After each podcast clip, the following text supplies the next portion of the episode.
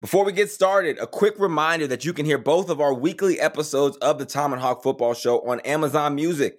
Just go to amazon.com slash football show to listen to both our Monday and Wednesday shows each week through the rest of the football season. Coming up on today's show, we're looking ahead to Super Bowl 56. Everybody is like really jumping on the Joey B train. And we dive in a little bit to the Tom Brady retirement announcement. I think he's going to get enamored with the sport of business, similar to what Kobe did. All of that and much, much more on the number one Who Dey podcast, Bandwagon Jumpers, the Thom and Hawk Football Show. Let's get to it. What's up, everybody? I'm Andrew Hawkins. Welcome to the world famous Thom and Hawk Football Show, hosted by yours truly and my partner in crime, Mr. Joe Thomas. Joe, what's up, man? How you doing? Uh, I'm doing great, man. It has been a wild, like four or five days here in the NFL universe. The bomb of all bombs was dropped. Tell me all about it. Tell me everything that you know because you're well dialed in in the uh, NFL drama universe out there in LA. You drill down all your contacts. You turn over every rock. Exactly what is happening. No, what we're not going to do. I'm not going to let uh, Tom Brady take this podcast hostage. I refuse to let him be the opening topic. Mm of a show after the Get Bengals him, Get him, Hawk. made the Super Bowl. So no, Tom Brady won't be filling up our A block, even though we had an incredible chemistry and career together in New England for six weeks. We mm. made magic in OTA practices. No, I, I refuse to let it happen, Joe. Well, let's talk about your uh, Cincinnati Andrew Hawkinses then. I want to hear all all about how they're going to win the Super Bowl with Joey Cool Burrow. Oh, so you believe that too? Then absolutely. You know why? Because He's the hot quarterback. And can you imagine a way that builds more momentum and more confidence for you and your team than having a comeback against Patrick Mahomes, coming off of the greatest moment of his career, non Super Bowl, and being able to come back from a huge deficit and beat him in Arrowhead to get to the Super Bowl, potentially win the Bengals' first Super Bowl of all time? Like, talk about momentum bringing into that game. And especially when you think about where the Rams were at the end of their game, right? Matthew Stafford through the game. And if it weren't for a dropped interception, uh, we not, might not be talking about the Rams in the Super Bowl. We'd be talking about Kyle Shanahan versus Joe Cool Burrow. All right, so we got the Rams versus the Cincinnati Bengals. The Bengals are going to be the home team in SoFi Stadium because every year the home team alternates between AFC and NFC. It doesn't matter if it's your home stadium or not. So this year, the AFC team is the home team. So the Rams will have to do everything as if they are the visiting team in their own stadium. Does that hurt their home field advantage? And I also have a follow up question for you. Let's say I'm the away team, Joe, you're the home team. Your team gets the ball knocked out, but it wasn't quite sure if you were down or not. What happens is you don't play it on the Jumbotron because you don't want the visiting team to see that on the Jumbotron and challenge it in the Super Bowl. Is that still the same thing that happens? Like, it's a great question.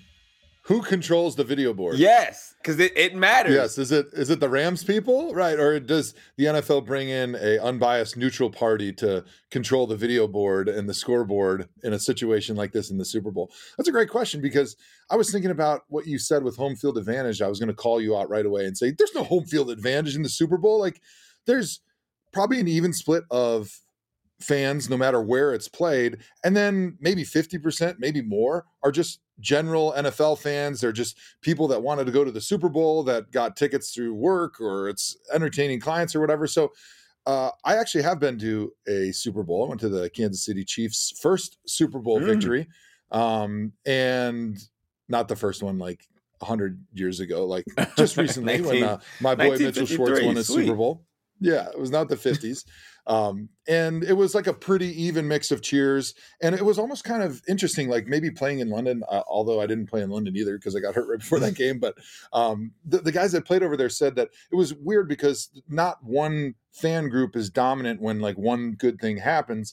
And so it's just sort of like a general roar throughout the game. And as it gets more exciting, you just hear people that are getting excited. So there's not really that much of a home field advantage. However, if you're able to control the video board a little bit more, there is that process that the coaches have to go through when they are thinking about a review where they have to wait until they can see what the feed is and if they don't have a lot of time to be able to make that review and they're not getting help from the video board that could be a big difference maker in this game, and that might affect my prop bets uh, at the end of this show. See, those are the, the hard hitting questions that we're the only podcast in the game that's, That's right. that's asking. Because in that same scenario that I gave you, if you're the home team, as soon as it happens, they play it every angle in loop like 40 Oh times yeah, they're giving you every opportunity. to give the coaches a chance to look at it and diagnose Right. really quickly if they're going to throw the red flag or not.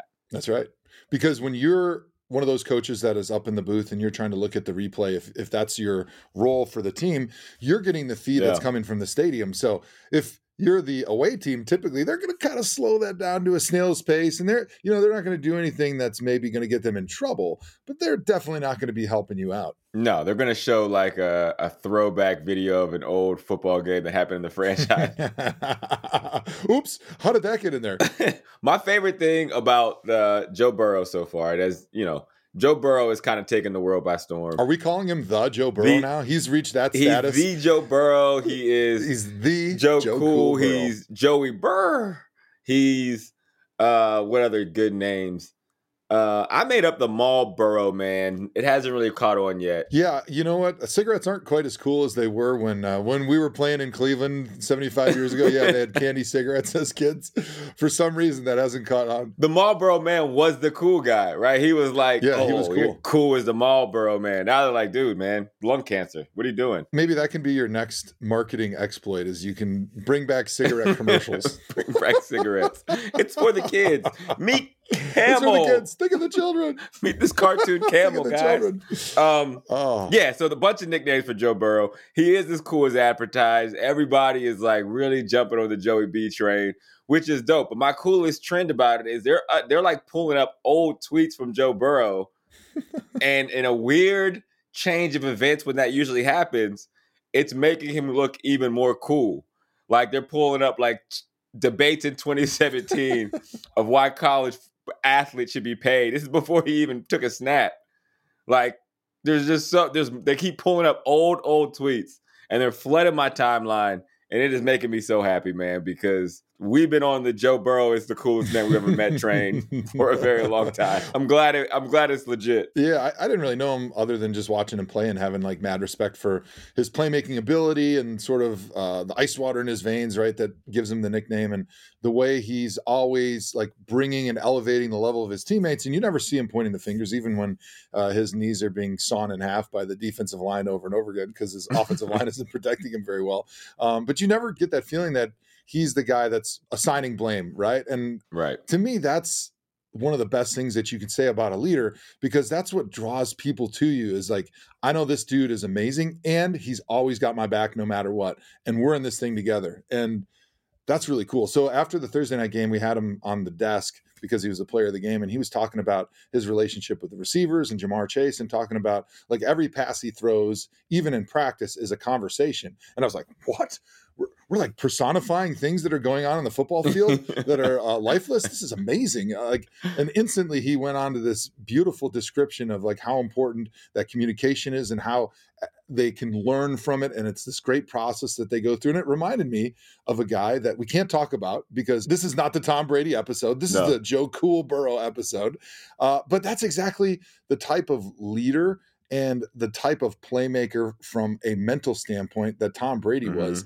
And for Joe Cool Burrow, uh, the Joe Cool Burrow, by the way, you officially named him that earlier in the podcast, to be in a Super Bowl with an opportunity to win in his second season will set him up for a Hall of Fame trajectory already Mm. in only his second season. Because what happens in the Super Bowl in big moments always falls onto the quarterback. No matter what is set up the entire game, the quarterback is the guy that either good or bad that's the narrative that is written on his tombstone uh, when it's all said and done. and he got him there like he's in a really good spot because they can go in the super bowl and get their ass kicked and no one's going to be like oh man what a letdown for the Mm. cincinnati bengals like Yeah, the Rams have all the pressure because they're all in. he's exceeded expectations so many Yeah. times just this season alone. Mhm. Like he, they're, they're literally on house money. Colleen Wolfe and I interviewed him for the first time at the combine, and we're like set up on the side of, of the field, and they were just kind of cycling prospects through. And we so we talked to a lot of quarterbacks, a lot of you know the, the big name players in that draft, including Tee Higgins and and Joe Burrow and Justin Herbert. Now, Justin Herbert, he was a little different. He was like a little more introverted. I won't say that he wasn't cool, but he was very, very introverted. And sometimes when you're an introvert, it comes across mm-hmm. like you're an a hole, right? Yeah. He's like a really good dude. He's just quiet. He's not. He he's you could tell he's uncomfortable when he interviews. But then we interviewed another unnamed quarterback, which I won't say, and they were the fakest version of cool, you, and fakest version of confident that you've Come ever name seen. So like we couldn't wait to end the interview Mm. because this dude was just like, "Oh man, Mm. you are not going to make it. You're not going to be very good in the league." And then we got Joe Burrow, and as soon as he was done, me and Colleen were like, "Oh yeah, man, that dude, he's going to be a star from day one." Mm. You could just tell his confidence. He was self-deprecating, nothing gets to him. like not Right, in, like you exactly. could just tell it was like it doesn't matter what anyone says about me because my cop, what I believe in myself is the only opinion that matters, and you could feel that from him. And I think his teammates respond to that, and in games, it doesn't matter how much they're down by because they know if this dude believes he can make the play, Yeah. I'm gonna believe he can make the play, and they don't stop fighting, which is that's the best trait you can have as a football team. you and I played uh, with little hope in many situations when we were uh, storming the NFL. Oh my gosh, we'd be up two touchdowns and be like, man, this is not gonna oh, last. Oh, damn, man. We better take somebody take a picture of the scoreboard right now, and then I can go home and with the lights off pretend that we won like, tonight.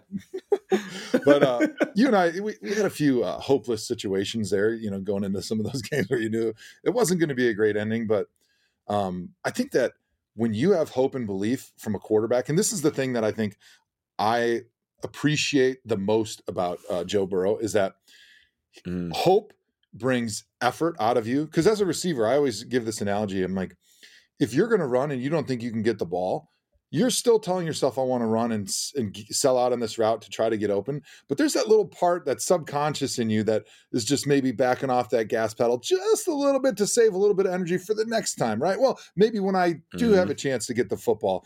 And I think when you have a guy like Joe, he gives you that effort to give everything you got on every play because you don't know when he's going to put you on that spotlight, on that pedestal to make the Yep. play that wins the game. And that allows you subconsciously again to put extra focus in what you're doing. And you get guys that are so much more dialed in. And so I think that's the uh, force multiplier effect that the Joe Cool Burrow has on the Bengals. What is the thing? Because we already know that you think the Bengals are going to win the Super Bowl. Yeah, What's yeah. the thing about them and this team specifically going into this game that gives you hope and assurance that they are going to win the Super Bowl over the LA Rams?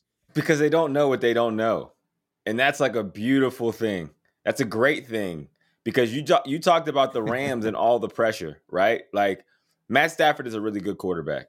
I know i give him a hard time. Some people give him a hard time. But he did try to throw that game away. That game should have gone to the mm. 49ers but you could say that of a lot of quarterbacks in those Mhm. situations and if they don't Yeah. even though he threw for over 300 yards and he won the NFC championship game a lot of people are still pointing to that because it's like look what you have around you. Look how your team was brought together. You're supposed to be great when we go get you four Hall of Famers to surround you with. The Bengals, on the other hand, again, they play loose. They play fast. The best version of an NFL football player is no thinking, no expectation. Just go play. It's almost really back to a child's game at that point. And you got receivers who are within one and two years being in the NFL. Your running back they're all under the age of 26. You got a quarterback who it doesn't matter. You said he's getting his knees sawed off.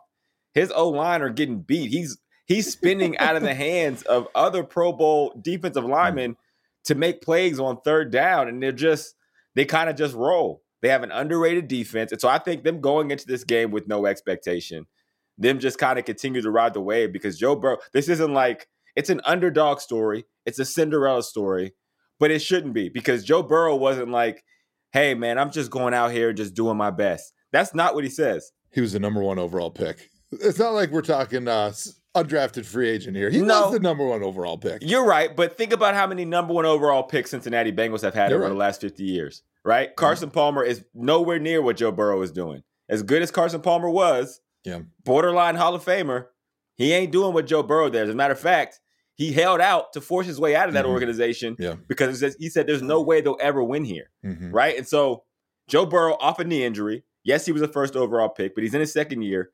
He's off a knee injury. again, there's zero expectation for him from us. But again, I was saying that it's not like he's like, man, we're gonna go out there and see what happens. And we're just gonna do our so best. you don't think that's to No. be his pregame speech in the locker room before they go out? Go look at his interviews. Hey guys, let's just go out and see what happens. Let's go have fun. You know, that's what I respect. I always love a corner. The reason why, you know, and DBs are annoying as a receiver, I could tell you that. Well, obviously, it's like D linemen; they're annoying. But the reason why I love DBs, the ones that I respect the most, is when they go out, talk trash ahead of time with the person they're playing, and then deliver. Like that's what catapults you. That's what makes a Richard Sherman a Richard Sherman or a Jalen Ramsey a Jalen Ramsey. Is when they say what they're going to do to the best, and then they actually go out and do it. Go look at Joe Burrow's interviews. Joe Burrow says after a win, man, I'm just no. He says, well, I hope you get used to it because this is what I'm here for. This is what we do. This this is the new way it is in Cincinnati. We're going to win, and we're going to keep hmm. winning. To Yeah. say that as a young player in his situation for that organization to be that confident and then deliver, I don't know, man. I don't know. Tell me this, Joe. Which quarterback would you rather have? Who's better right now, Stafford or Burrow? For me, it's Burrow, right? Because my measurement of a quarterback is not necessarily their stats or maybe their ceiling or trying to poke holes in who has the fewest uh, weaknesses. Like, no, to me, being a great quarterback is about what you do in pressure situations. There's a lot of quarterbacks in the NFL that can throw the football. When you're throwing passes in a t-shirt and shorts like it's pro day and there's a beautiful pocket around you and your coordinator has a perfect play lined up and you get a receiver wide open and you hit him. Like that's what you should do. You're an NFL quarterback. Like those things are expected out of you. But when it's that pressure situation and things break down and your first and second and third option isn't there and you have to go make a play like Joe Burrow does that consistently and that becomes part of who is who he is in his mm-hmm. DNA and that's why he is the Joe Cool Burrow. And with Stafford I like him I think there's a great chance that he goes out and has a fantastic Super Bowl. But I think you're right. Like the weight of those expectations, and he doesn't seem like a guy that gets in his head too much. Like he's pretty laid back and cool in his own right. But we've seen it in some of those big moments throughout his career, and um, specifically now with the Rams. Like his story as an NFL player, whether it becomes Hall of Fame Matt Stafford or hey, that guy that was really good but couldn't win the big game is all going to come down to what he does in the Super Bowl. And I definitely think that Joe Burrow has the edge in that situation. And the Bengals are homegrown, man. I know it takes 50 years to get to that point and to build that kind of team when the Rams can just say, hey, let's just do it in three. Only 50 years? Yeah, but it's, I don't Yeah. know. Well, it, it makes you wonder what's the right way to do it. Should we wait 50 years and make it homegrown and then it feels really good? Or should we go all in pretty much every other year or every three year stretch like the Rams have been doing Mhm. here? And we'll we'll worry about what happens with the salary cap and everything later on. Like I'm cool with being a Bengals bandwagon fan right now, but I don't want them to be really good for a Yeah. long time. Let's be honest here. I know you're okay with that, but uh, my fandom of Cincinnati is the fact that when we played each other in the AFC North, I freaking hated the Ravens. And I didn't like the Steelers. And I was like cool with the Bengals because there was a little bit more back and forth. I Mhm. think there was some mutual respect. And we both, being from not the best franchises during our careers, they, Yep. we both had some struggles. Yep. Like there was, I think, similar respect among fan bases. Like, hey, neither of us have won a Super Bowl. We've had a lot of struggles, a lot of heartbreak moments throughout the history of these franchises. So there's Yep. some respect there. Whereas it was always like a feeling of getting shit on by Ravens fans and Ravens and Steelers because they were so good and they were winning all these Super Bowls. Um, but I'm not I'm not ready to see the Bengals be really good for a long time because it seems like they're the team to beat right now in the AFC. That's what I was saying, man. Josh Allen is like, oh, I'm coming along. And all of a sudden, here comes Joe Burrow and the Bengals out of He's like, nowhere. wait, Like, what the heck? This is supposed to be my time. gotta be shitting How me. about the AFC with those three quarterbacks and Patrick Dude. Mahomes? Oh my goodness. I mean, just think about AFC quarterbacks in general. Patrick Mahomes, Josh Allen, Justin Herbert, Joe Burrow, Lamar Jackson. Who else am I missing? Mm, there's a lot of good ones. Those are five MVP candidates in any given year. And then Derek Carr. I mean, he's Yeah. he's got a new coach. Josh McDaniels, the offensive guru from the New England Patriots, is going to be heading to uh, Las Vegas to be the new Raiders head coach. What type of a fit Mhm. do you think that is for Derek Carr? Because you know these offenses, being that you played uh, in New England and that you're just a genius. How do you think that is going to work out in Las Vegas? A good question. They hired Dave uh, Ziegler, who I think is really, really good. I know Dave. Dave's an Ohio guy too. Um, I think he's really smart. So they're going to be able to kind of fix some of the personnel issues they've had because they haven't drafted well under Gruden and Mhm. Mayock. Like the that like catastrophically bad over the last couple of Yeah. years. Some real bad first round picks. Yeah. Like Cleveland Browns Yeah. level bad busts in the first round. right. So to be to be able to still win in spite of that was special because I think they did good in free agency. But yeah, I think I think he kind of writes the ship. The Josh McDaniels one is is I'm I'm not sure to be honest. I know that's not a good sports media take, but Great, great take. it's You're gonna have to work on that take before you go back on TV this weekend. Yeah, I don't know. I think it's it's. I mean, he's dealt for such a long time with the best football player that will not be named yet um, to ever play the game of football. And outside of that, you know, when he was a head coach with the Broncos, he was what eleven and seventeen. It is interesting. he started off really well, and then it just cratered and crashed Yeah, in a fiery car accident. It was terrible. it is interesting to see who gets opportunities and uh, and more opportunities. You know, like he he didn't have a good record with the Broncos. They drafted Tim Tebow. That was not a good draft pick. Everyone knew it ahead of time. They knew it in the middle of it, and they knew it afterwards, right? But yeah, he was he was young there, but he did not perform well. He takes the Colts job. He then turns it down and goes back. I mean, he doesn't have a better win percentage as a head coach than Brian Flores. He doesn't have one better than Jim Caldwell. Eric Bieniemy, also an offensive coordinator of one of the you know best quarterbacks we've seen, doesn't get the opportunity. It is interesting how that how that works. So, so that's my question. It's like Josh McDaniels Mhm. gets this job right away, and, and and clearly Raiders ownership they they had an idea of who they wanted. They probably wanted an offensive guy who's supposed to you know be an offensive guru, a little bit like they had with Jon Gruden, because it seemed like um, Mark Davis was pretty happy with the job that uh, Jon Gruden was doing there from like an X's and O's standpoint, developing a quarterback and sort of a an offense that could be really successful. And I think that's what he wanted to replicate. So it's understanding to uh, it's understandable to me that Josh McDaniels being an Mhm. offensive guy gets that job because if you're an owner that says, "Hey, I absolutely want an offensive mind because I don't want to lose my coordinator if we have success and have him go somewhere else and then try to have to replace him like the Falcons did when Kyle Shanahan had uh, success. Um, and then Mhm. left to go be a head coach and they tried to replace him and it, it's just too hard when you have all these moving parts and you're trying to develop a quarterback and an offense and it's always changing every couple of years. Let's talk Tom Brady, who I love. Um, he is the best football player to ever play the game of football. He is a modern marvel. What he's accomplished over his career, there's not a single person, even if he was the best college football player by a long shot for four straight years at Michigan, and they were like, man, we know this guy should go number one overall. Nobody still could have predicted the kind of career he had, let alone actually being the 199th selection in the 2000 draft and a six round pick. He officially announces his retirement this week, Joe. Give me just honest thoughts on Tom Brady. You know, when you see something just crazy, I, I remember when I was a kid, um, I was playing AAU basketball and we went out and played in the AAU uh, Desert Classic, or I forget what the name of it is, but it was out in Las Vegas. There's like hundreds of teams throughout the country. And we went out one afternoon because we had an afternoon off, and I went and saw the Hoover Dam. And if you've ever seen the Hoover Dam, you go up and you stand on top and you look down, and the amount of concrete and the size of this structure is like so big, your brain has a hard time kind of conceptualizing, and it, it's like playing tricks on you. And I feel like that's the analogy for Tom Brady's career because Mm. you rattle off all the stats about this guy 22 years in the NFL and all these Super Bowls and all these records. And it's like you can't even fathom and comprehend what he was able to accomplish. And then when you couple that with the fact that he was sort of an afterthought going into the draft and he completely molded himself into the greatest player of all time with hard work and dedication. And it's impossible to understand how rare what we witnessed was. And there's the hater in me and a lot of people because Yeah. he was kicking your team's ass forever. So when you add that little hater level on, eh, the greatness is not really appreciated until it's all said and done. And I will say, when he went to Tampa and got away from New England, and I was able to sort of separate the beatdowns that I took from New England from Tom Brady a little bit, I really appreciated and respected how he went about his business Mhm. and the way he was willing to sacrifice, in my opinion, more than any other athlete that I've ever heard about. Maybe there was somebody that had a greater level of commitment to winning and doing everything they possibly could for their team than Tom Brady, but I'm not sure who that is. I mean, this guy eats avocado ice cream. If you don't even eat regular ice cream because you're worried in the offseason that it's going to affect your performance six months later, that's a level of commitment I'm not willing to have.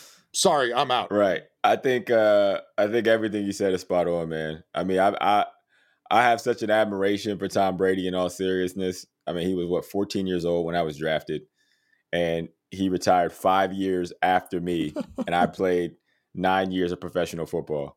So I mean that alone is special, and I, and I I feel like I played a long time and I played half as long as him. exactly my knees and my shoulders and your knees and shoulders Oh man. will uh, echo the same sentiment. I think he kind of became the 33rd team in the NFL.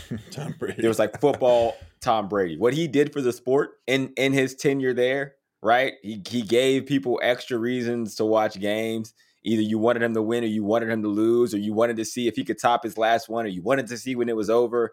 You you wanted to see him fall off. And it's amazing that someone could play the game of football for 22 Oh, yeah. years I cheered against and him. never fall hard. off. He never fell off. So he ends his career throwing for 43 touchdown passes in a season, Amazing. only 12 interceptions.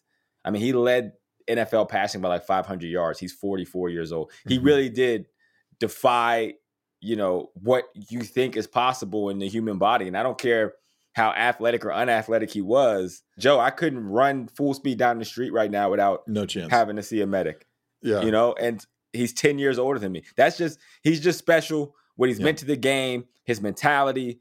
Um, he's had that kind of impact that you see about the MJs, the LeBrons, the Kobe's in basketball. Mhm.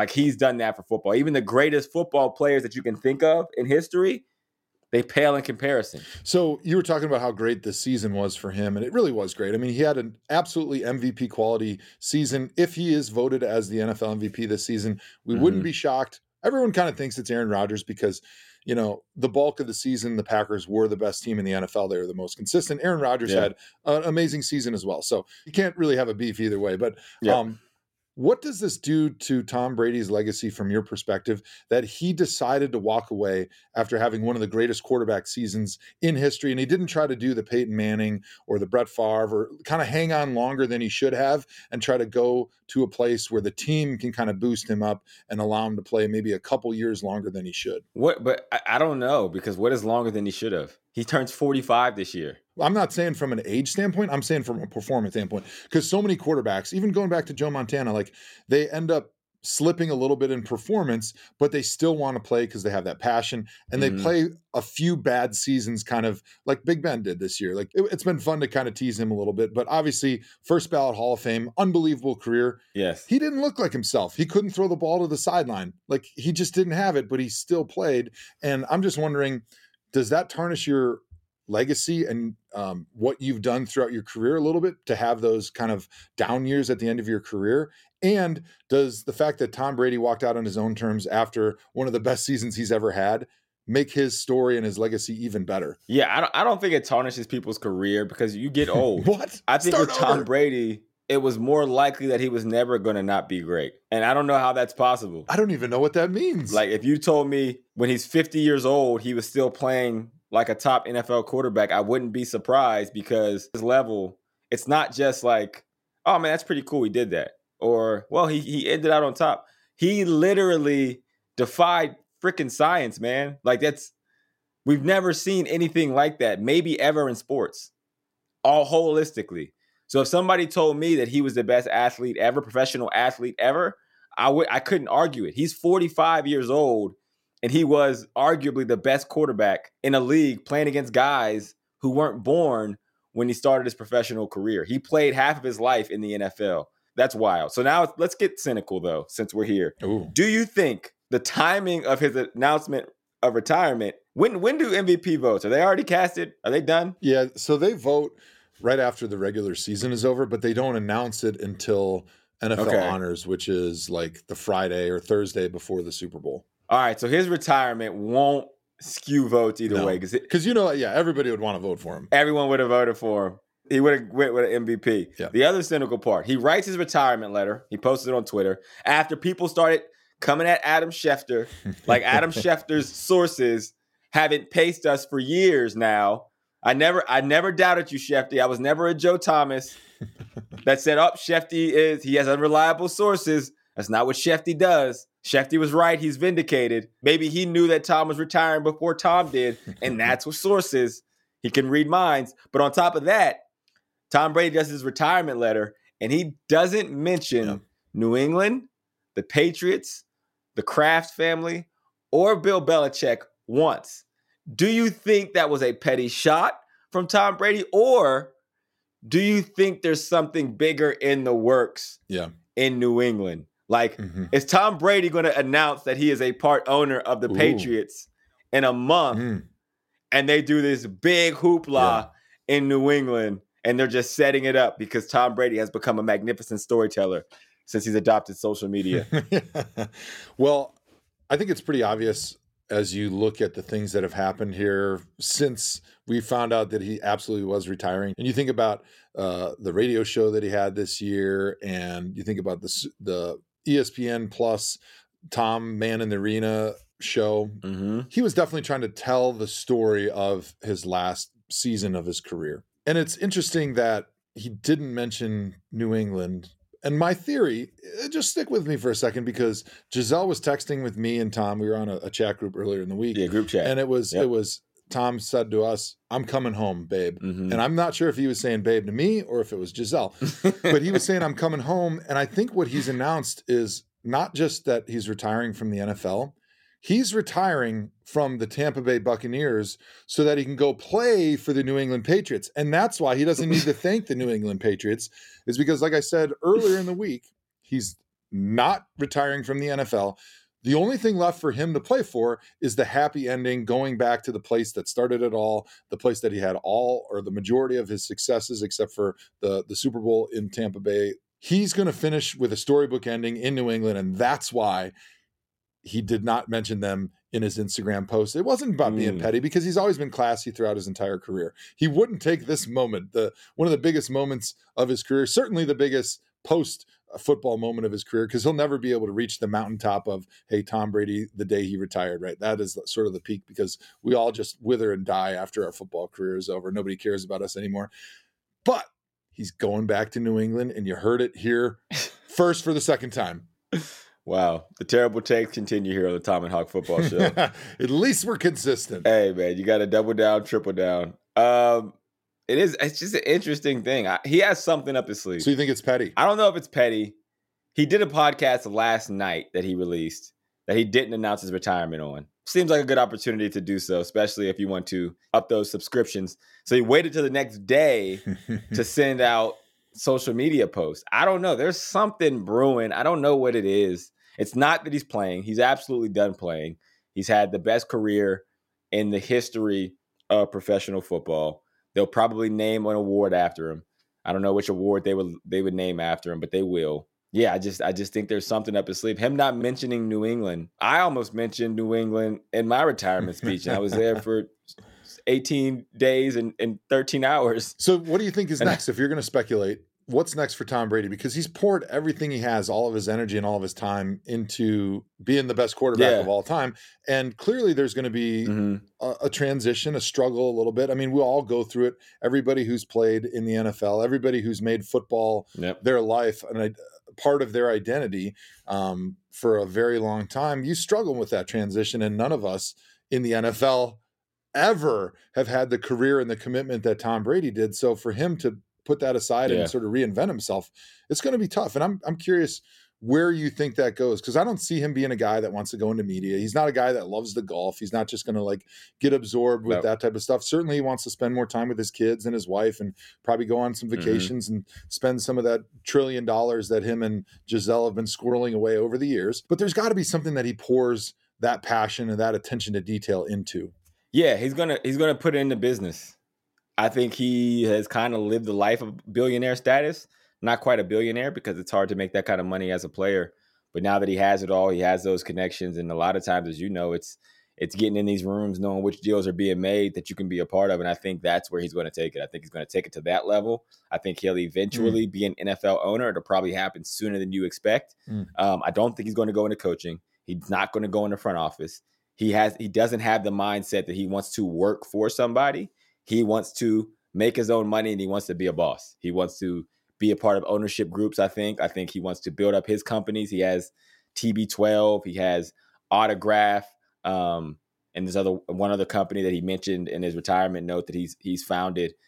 And I think he's going to get enamored with the the sport of business, similar to what Kobe did. Because even Mm. someone like me who's in it, it is absolutely a sport, and it's not for everybody, and especially entrepreneurship or or all these things. And if you're you know in the work life balance, um, it's probably not for you, you know. But if you're the kind of person that likes to wake up early, stay up late, figure things out, beat people, you know, figure out ways that you can outwork them, this is business is it. And I think it bodes perfectly well with with Tom Brady's personality. Again, similar to Kobe. Like Kobe, I mean, he he turned his company is a billion dollar company, you know, even you know after his his death because of what he put into that and the way he was like kind of approaching it. And I think I think Tom Brady will approach business in the same way. You know, how great would it be for uh, people that like drama if he went back to New England and got into the ownership group, and then Robert Kraft said, "Okay, Tom, you." Now are Bill Belichick's boss, and he has to report directly to you as his overseer.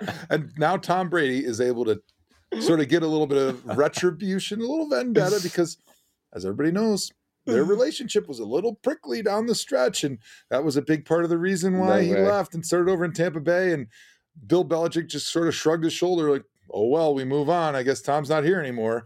And then now he comes back and he's Belichick's boss. I think ultimately what happens, I think we have another maybe three seasons out of Belichick before he hangs him up. And I think Belichick and Brady eventually become part of the, the New England Patriots ownership group. There's not there's there's probably not a two there's probably not two individuals that have impacted a franchise more than those ones, at least in modern day.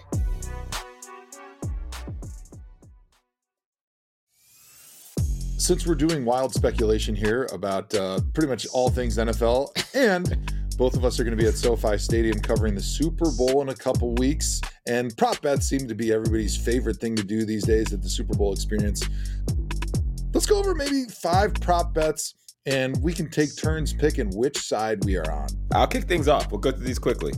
All right, Joe, are you taking this prop bet? Hmm.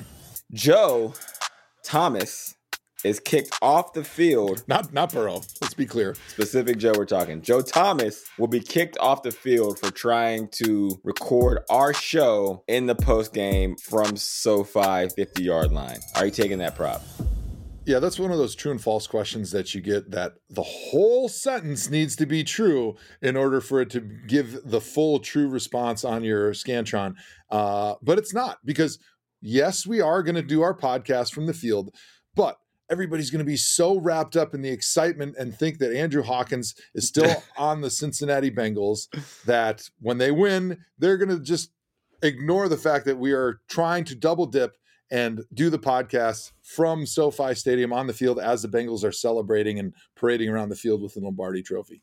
You think we're going to be able to do this? Now, we're literally announcing right now. And we're and we're not going to get kicked off. We're announcing right now that we're going to try to sneak and do this podcast from our phones on the field after the Super Bowl. So now the security is alerted, and we're going to have our work cut out Yes. for it. But I'm I'm I'm built for it, Joe. I'm ready. Yeah, well, the next prop bet is does Hawk end up losing his voice and he can't record the post game show with yours truly? Yeah, because I got the Bengals winning. So I'm I'm gonna be going nuts. I'm gonna have a few of those Kyle Shanahan's, if you know what I'm talking about. uh, so yeah, my voice is probably definitely gonna be gone. I'd take that. All right, so the next one. Austin, my son, will go viral with the celebration video after the Bengals win the Super Bowl. Uh, yeah, I think this is going to happen since Hawk has a prior engagement on Super Bowl Sunday during the Super Bowl that he just can't change on his calendar. So we'll be getting the celebration video from this unknown location. All right, I like it. Since you're ready to go grab that turtleneck and Cartier frames on our Monday minicast in honor of Joey Burrow, will his Mhm. Super Bowl outfit be valued at more or less than a thousand dollars? Easy. I hope that's really if that's a real prop bet, I'm taking it right now because that thing, his outfit is going to be worth at least a cool, including jewelry. Do we count jewelry? I don't think you can count jewelry because one piece of jewelry is going to put you over a thousand bucks. We're just talking about the threads right now. Okay. So threads, yeah, it'll be over a thousand. Because here's what's going to happen. This is this is what I know of Joey Burrow so far. The shoes are going to be top notch. The shoes might be over a thousand mm. themselves, but I give them in the six hundred to eight hundred dollar range for the shoes. Um, the pants, you know, it's going to be expensive. You tall guys, there's only a certain like level of pants you can buy, and it's expensive for that much fabric. Those are going to be at least one fifty. So now we're looking at anywhere between 750 and 950 right there.